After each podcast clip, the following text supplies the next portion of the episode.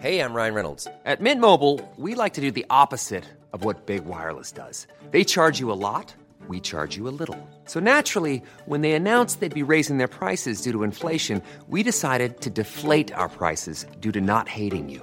That's right. We're cutting the price of Mint Unlimited from $30 a month to just $15 a month. Give it a try at mintmobile.com slash switch. $45 upfront for three months plus taxes and fees. Promo rate for new customers for limited time. Unlimited more than 40 gigabytes per month. Slows. Full terms at mintmobile.com.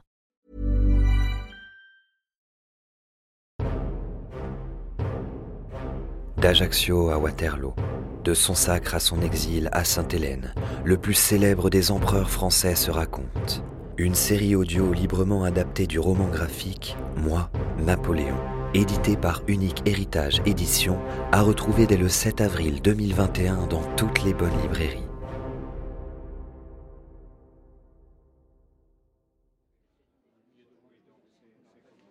Elle est là. Je l'aperçois pour la première fois dans le salon de Barras. Elle est vêtue à l'antique, avec des étoffes amples, une robe de mousseline à la coupe droite et la taille haute. Telle une vestale nonchalante, elle papillonne et folâtre au beau milieu de ce monde corrompu où Madame Talien, Juliette Récamier et l'ignoble Madame de Stahl favorite effrontée du directoire, lui ouvre les portes du tout Paris thermidorien. Semblable à une petite fille rieuse, cette veuve, dans la fleur de l'âge, me toise avec un mélange de dédain et d'amusement, raillant sans doute mon teint jaune, mes cheveux hirsutes, mon œil torve et mon froc troué de militaire sans le sou, moi, que l'on surnomme le général Vendémiaire, après avoir maté au canon les émeutes royalistes sur les marches de l'église Saint-Roch. Je m'enivre de son parfum, qui laisse un sillage envoûtant de vanille et d'autres senteurs exotiques qui évoquent son enfance en Martinique. Sa grâce suave et féline imprime à mon cœur les transports les plus exaltés. Je l'aime. Je l'aime. Dès le premier instant et je me lance dans cet amour comme dans une bataille, avec fureur. Marie-Joseph Rose de Beauharnais se laissait surnommer Rose par ses nombreux amants, dont Barras fut sans doute l'un des plus en vue. Moi, je l'ai rebaptisée Joséphine, comme pour lui refaire une virginité. Je veux qu'elle soit à moi, tout à moi, et rien qu'à moi. Sa réputation de femme volage et son goût des belles choses en font une conquête dispendieuse qui me galvanise pour voler au-devant de nouveaux succès militaires. Car je veux la couvrir de trésors. Je veux l'impressionner, la subjuguer, la dominer. Je l'épouse le 8 mars 1796, à la veille de mon départ pour l'Italie. Pour la première fois, je pars à la guerre au milieu des hommes avec le cœur rempli d'amour pour une femme. Bien plus que le Piémont ou la Lombardie, c'est elle que je veux conquérir. À tout juste 28 ans, me voici nommé commandant en chef de l'armée d'Italie, le 12 Ventose de l'an 4, autrement dit le 2 mars 1796. J'en prends la tête à Nice, deux semaines après. Si la République m'envoie conduire la guerre en Italie, c'est avant tout pour mobiliser les forces autrichiennes dans la plaine du Pô. Le directoire ne s'attend pas à des victoires décisives, mais plutôt à des offensives tactiques en vue de faire diversion. c'est mal me connaître. Je compte bien libérer le siège de Mantoue, clé de voûte de la présence autrichienne au-delà des Alpes. Je trouve une armée en loc, fort mal équipée, face à des troupes autrichiennes sardes et piémontaises, mieux pourvues en tout, sauf en vaillance. Vertu que je discerne déjà chez les rudes gaillards fort en gueule, qui grossissent les rangs des grenadiers. Je les surnomme mes grognards.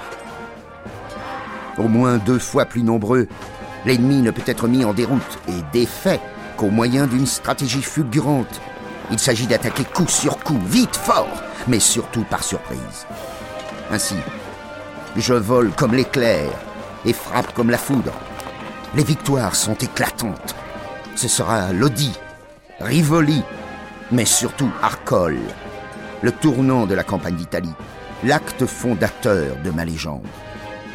Le passage du pont d'Arcole doit mener à la victoire et sortir l'armée des marécages dans lesquels elle s'enlise, tenue en respect par les canons autrichiens. Je ne sais quel dieu ou quel diable ma fougue en cet instant, mais j'empoigne le drapeau tricolore et ordonne la charge sans crier gare. Je m'élance en première ligne de cet assaut héroïque, au devant d'une mort certaine, si la Providence ne m'avait pas assigné un autre destin, blessé et sur le point de me noyer.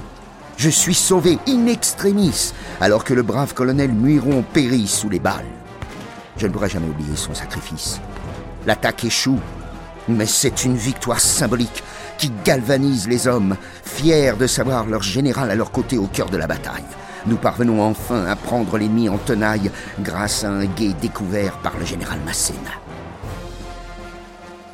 Forte de cette victoire, l'armée française finit ensuite par faire tomber le siège de Mantoue et chasser les Autrichiens de la péninsule italienne à la suite des préliminaires de paix de Leban, puis du traité de Campo Formio, que je négocie seul, sans l'avis du directoire. Il entérine définitivement mon triomphe. En moins de douze mois, j'ai détruit quatre armées autrichiennes, donné à la France une partie du Piémont, fondé deux républiques en Lombardie et conquis toute l'Italie, depuis le Tyrol jusqu'au Tibre.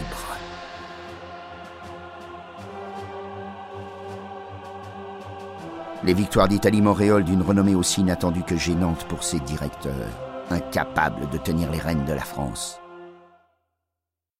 Je suis sorti de l'ombre, et c'est moi qui commence à leur porter ombrage.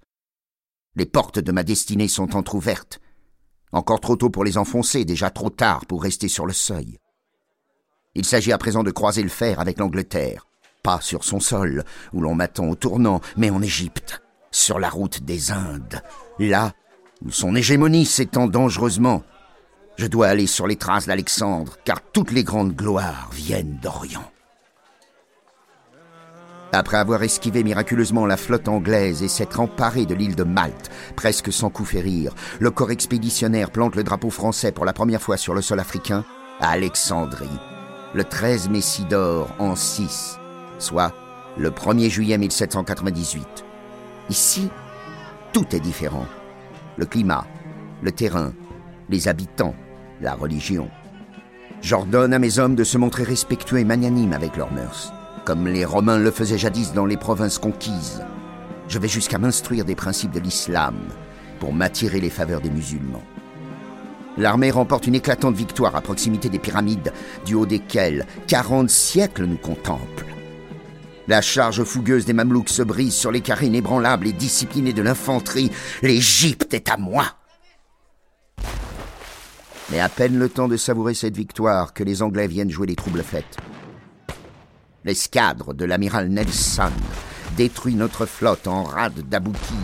C'est un désastre qui réduit à néant ma marge de manœuvre en mer Méditerranée. Quitte à être prisonnier de ma conquête, autant l'organiser comme un État, exploiter et développer ses immenses ressources.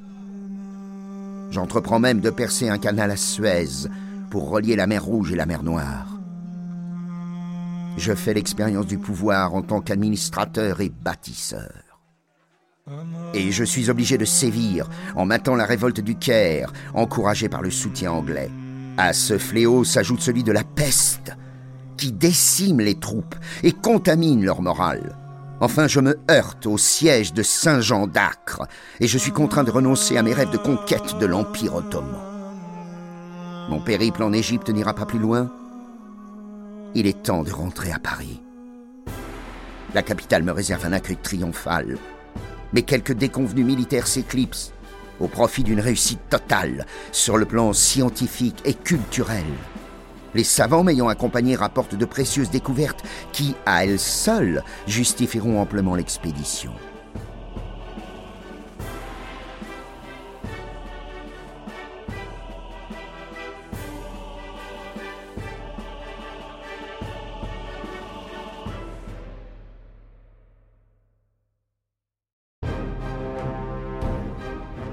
Cette série audio vous a plu? Découvrez la vie du plus célèbre des empereurs français avec le roman graphique Moi, Napoléon, édité par Unique Héritage Édition. 150 pages, entre romans et bandes dessinées, à retrouver dès maintenant en librairie.